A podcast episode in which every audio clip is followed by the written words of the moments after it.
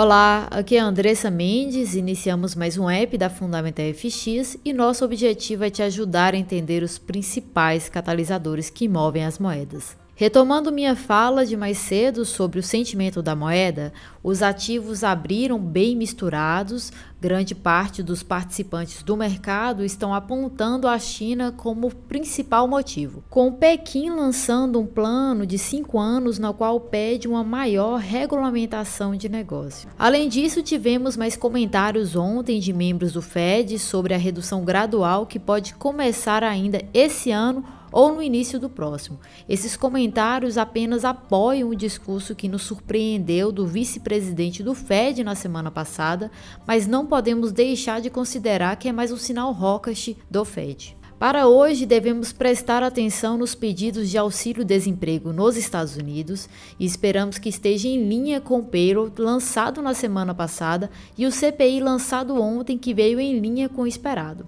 E como já havia comentado na visão semanal FX de sábado, o lançamento de ontem teria uma reação mais silenciosa quando comparado com o payroll brilhante e as falas agressivas do Fed nos últimos dias.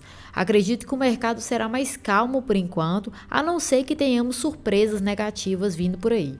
Nós da Fundamental FX já estamos falando há algumas semanas sobre a temporada de verão e como é monótona para nós investidores. A ação do preço é mais lenta devido a menor liquidez e volumes mais baixos, e é nessas temporadas que devemos ter mais cuidado em nossas análises. Então, não negocie porque você sente que precisa negociar ou porque você está entediado. Os preços podem ter movimentos bem agressivos nesses momentos.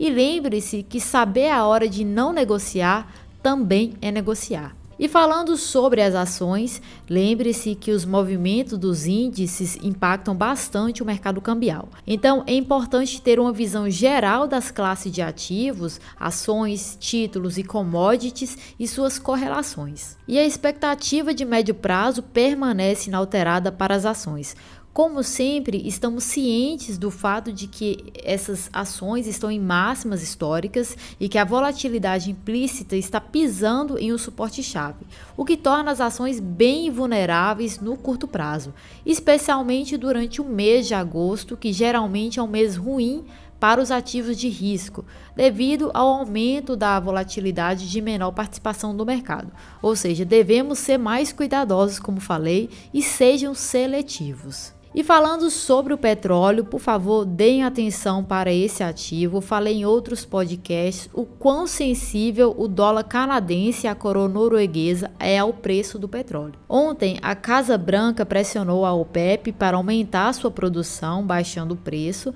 mas parece que essa confusão não impactou o mercado e a OPEP não deu uma resposta imediata. Parece que o preço já voltou para caminhar para o lado positivo e podemos ver uma possível alta em breve. E falando sobre as moedas, o dólar australiano continua sob pressão. A situação do vírus na Austrália está aumentando a incerteza e pressionando o AUD no curto prazo. Já o iene japonês está ganhando força devido à sua correlação com os rendimentos reais dos Estados Unidos que está caindo. Já falamos sobre essa correlação em outros áudios e, por favor, revise. Por enquanto é só, estaremos atualizando vocês no decorrer do dia. Espero ter ajudado e até mais.